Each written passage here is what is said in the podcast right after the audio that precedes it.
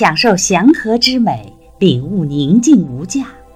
您现在收听的是美国自然文学的经典之作《低吟的荒野》，作者西格德 ·F· 奥尔森，翻译中国学者程红。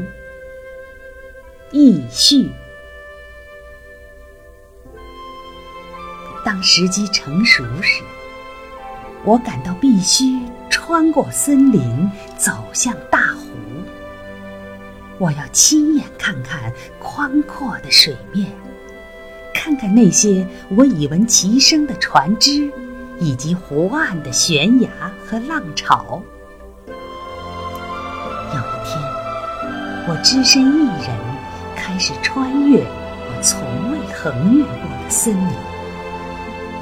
当时林中有山猫和野猫，而我曾听说过它们守候在丛林之中，突袭穿越林子的漫游者的那些可怕传说。我几乎是一路跑过那条弯曲漫长的小道。当我最终冲出幽暗的林子时，已经是胆战心惊，气喘吁吁。在我面前是一片闪烁着蓝光的地平线，一眼望不到陆地。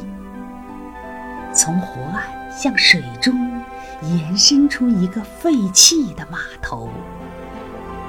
我沿着巨石形成的路走向它的尽头。下面岩石之间有一汪深深的清水，一群鲈鱼在岩石中游来游去，它们的颜色是绿黄黑的组合，它们的美丽令我着迷。海鸥在我的上方盘旋啼叫，湖浪拍击着码头。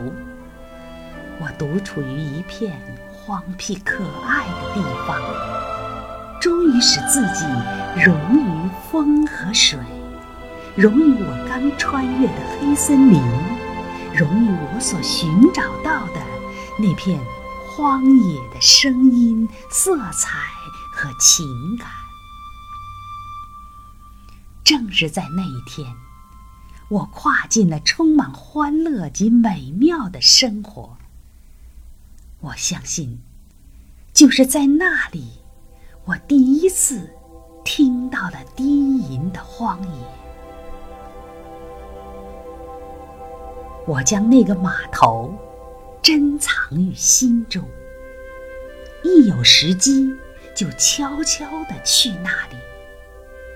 它满足了我儿时所有的愿望，是一处仅仅属于我的、充满了神奇和奥妙的地方。我的知觉是清晰的，我的印象是纯真无瑕的，我对大自然的亲密感和对野生动物的同情感是真实的。现在我意识到，在那种最初的认知和情感中，便是当生活变得如此复杂时，我们已经难以理解或认同的古老的天人合一的感悟。当谭吉初次接触到他称之为更美妙的生活时，约翰·梅斯菲尔德扬言，我相信生活是这个世界及现代人所有美德及荣耀的源头，却不知道生活是栖居在死亡之中。几年后，我发现了一座被称作西北角的原始森林，那里树木繁茂，堪称此地所剩无几的一片古老的原始森林。地面上是一些巨大的朽木，上面覆盖着松软的苔藓。此处与我所知道的其他地方不同，它比密西根湖的那个码头更为神秘。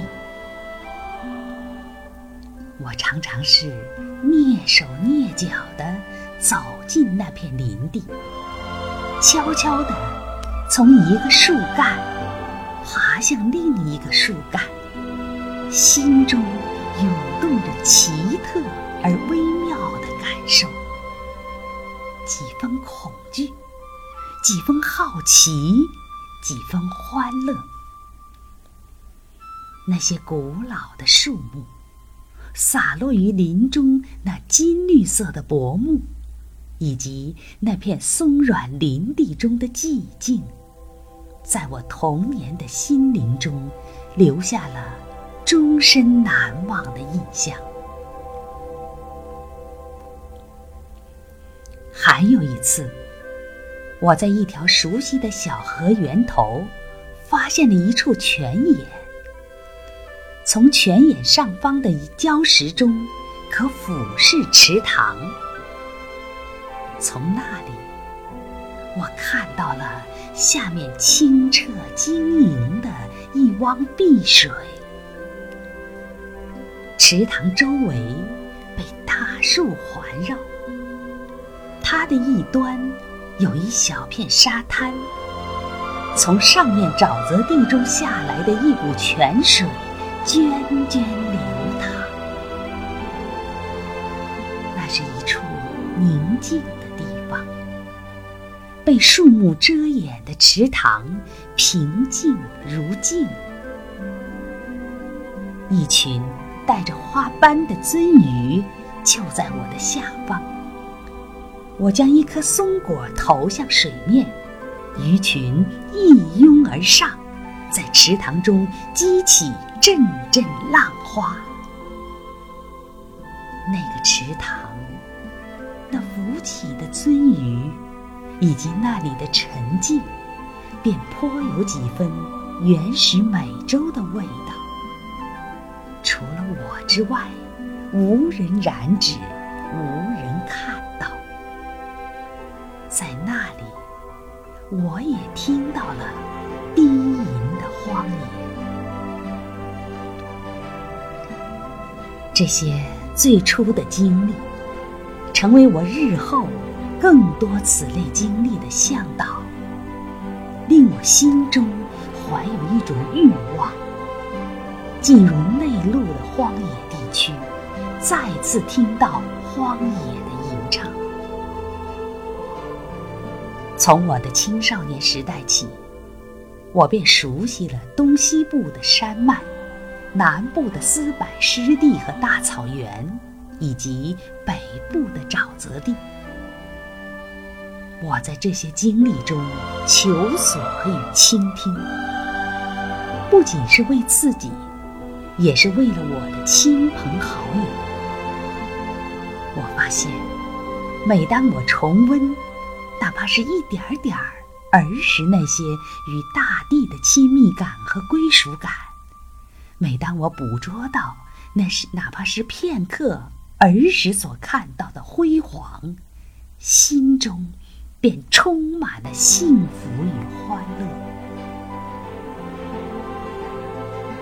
在随后的章节里，我将讲述我在北方的探索经历，但是比我在所到之处所见所为所思更为重要的是倾听荒野低吟的机遇，或者说捕捉其真实的含义。